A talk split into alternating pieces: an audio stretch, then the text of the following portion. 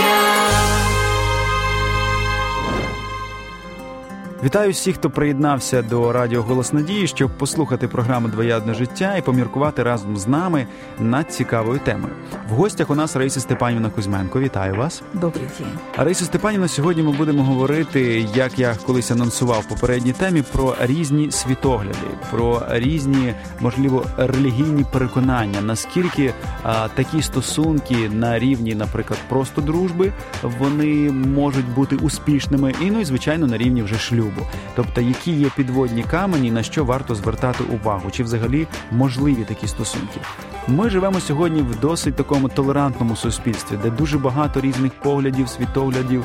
Ну і люди, наприклад, подобаються один одному зовсім з різних, скажімо, релігійних сімей, релігійних переконань і традицій. Що робити в цьому плані, і на що варто звертати увагу, коли тобі сподобався якась людина, якась людина сподобалась, або просто проявила до тебе інтерес, скажімо, хлопець. Однак ви спілкуючись, розумієте, що ви з різних релігійних традицій, ваше уявлення про якісь там а, речі, вони ну різні. Якщо таке случається, то нужно просто понимать, что намного больше труда сохранить единство отношений – чем когда вы заранее будете одних взглядов, скажем, и двигаться в одном направлении. Как мы уже говорили, вот представим себе, что семейная лодка, она должна плыть в каком-то одном направлении. И если в этот момент э, на разных концах лодки стоят два человека, которые, э, даже представим их с веслами, один гребет в одну сторону, другой гребет в другую сторону, что будет с той лодкой? Ну, самое простое, она просто будет стоять на месте, да, она никуда не будет двигаться. А, поэтому э, одно дело просто быть знакомым с таким человеком, делиться своими мнениями, своими взглядами. И, как вы сказали, что мы живем в очень толерантном таком обществе, мире, я э, очень ценю на самом деле вот такую толерантность, когда человек не давлеет над э, сознанием другого, потому что вопрос религии – это очень тонкий вопрос. Нужно сказать, к сожалению сказать, что на самом деле настолько люди часто пытаются навязать свою точку зрения другому человеку, что если мы возьмем историю человечества, самые жестокие войны, жестокие войны велись во имя Бога.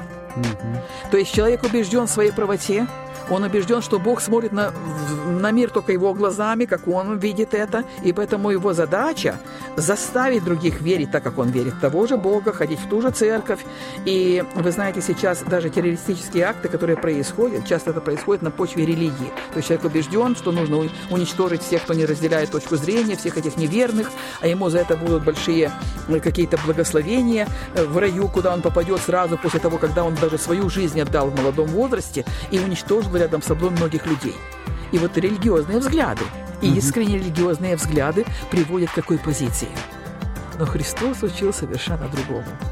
Сама позиция Христа – это позиция любви, это позиция мягкости, это позиция открытости.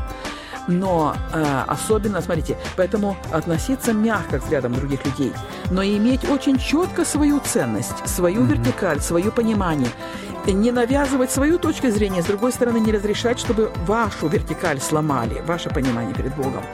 Ну а если мы говорим уже о семейных отношениях, то надо много раз подумать, что будет дальше, куда будет плыть наша лодка, и особенно если будут расти наши дети, угу. чью точку зрения они будут воспринимать. Вот вообще, куда дети должны смотреть, в какую сторону. Что я скажу своим детям? Угу. Верьте, как папа, или верьте, как я, мама, верю. Что делать с этим? А, конечно же, когда супруги имеют общие взгляды угу.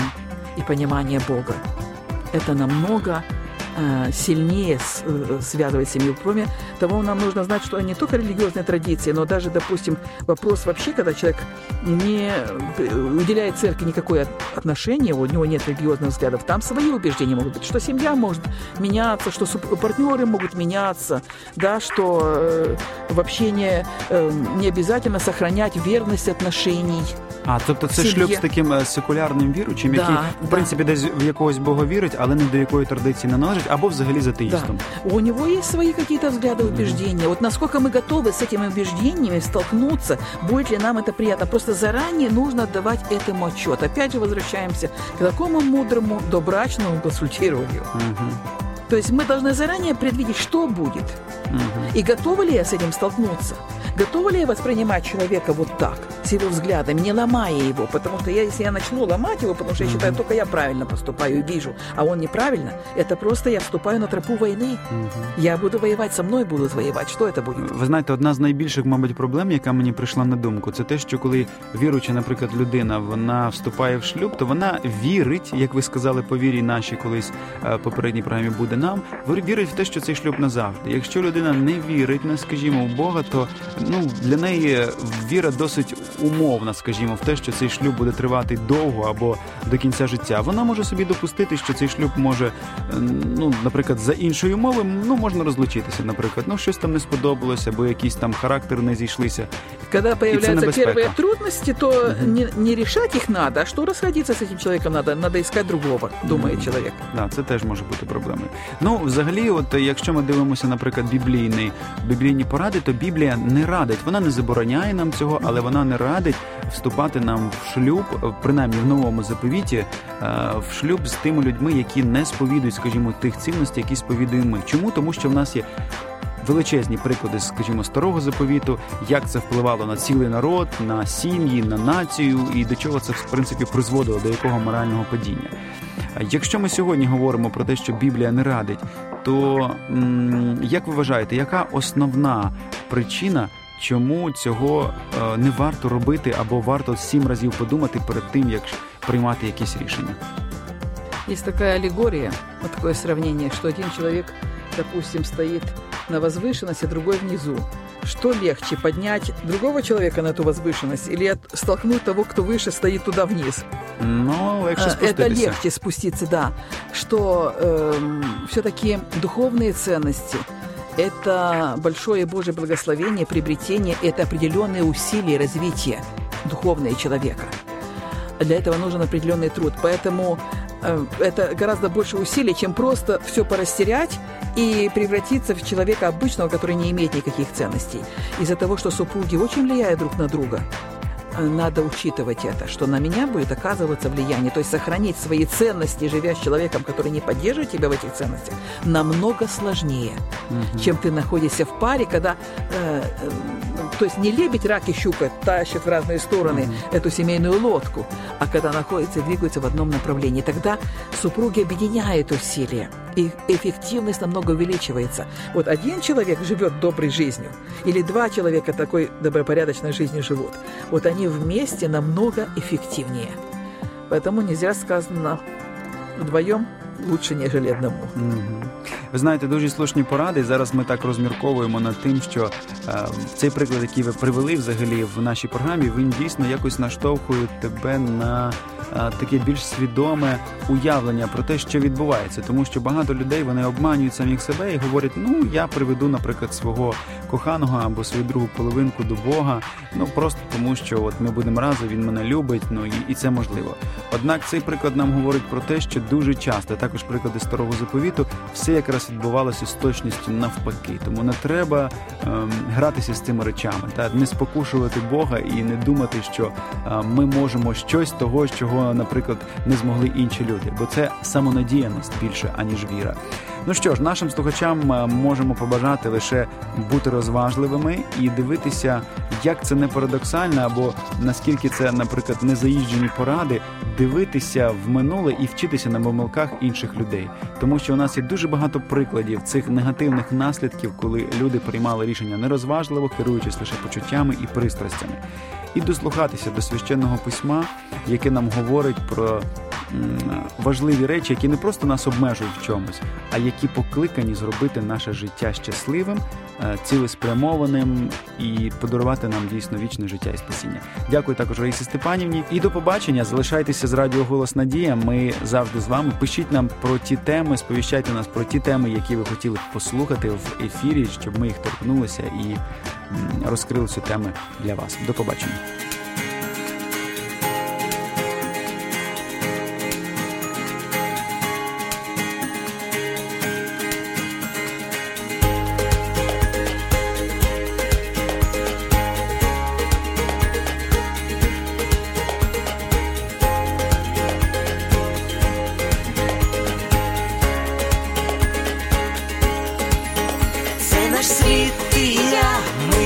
Світ і небо. земля обрій мрії. Всі світанки й вечори, залюбки собі бери душу грій. І моя це і твоя щастя й болі течія між долин. Чи ми різні, а вже ж та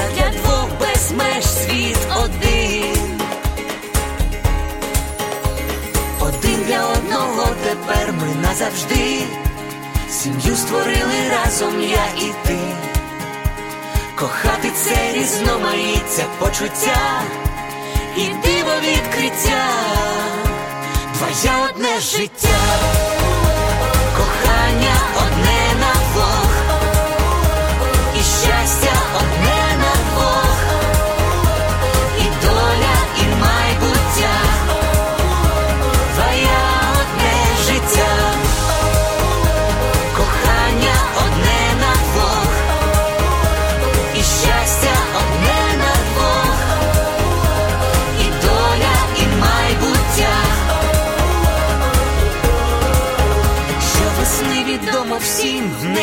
блискавка та грім, але вмить хмари вітром віднесе, і співом усе знов принить. Так і в шлюбі йдуть дощі, але сонце для душі зійде.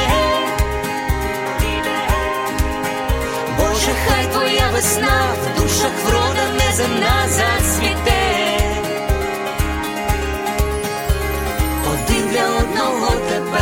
назавжди, сім'ю створили разом я і ти, кохати це різноманіття почуття і диво відкриття, твоє одне життя, кохання одне на двох, і щастя одне на.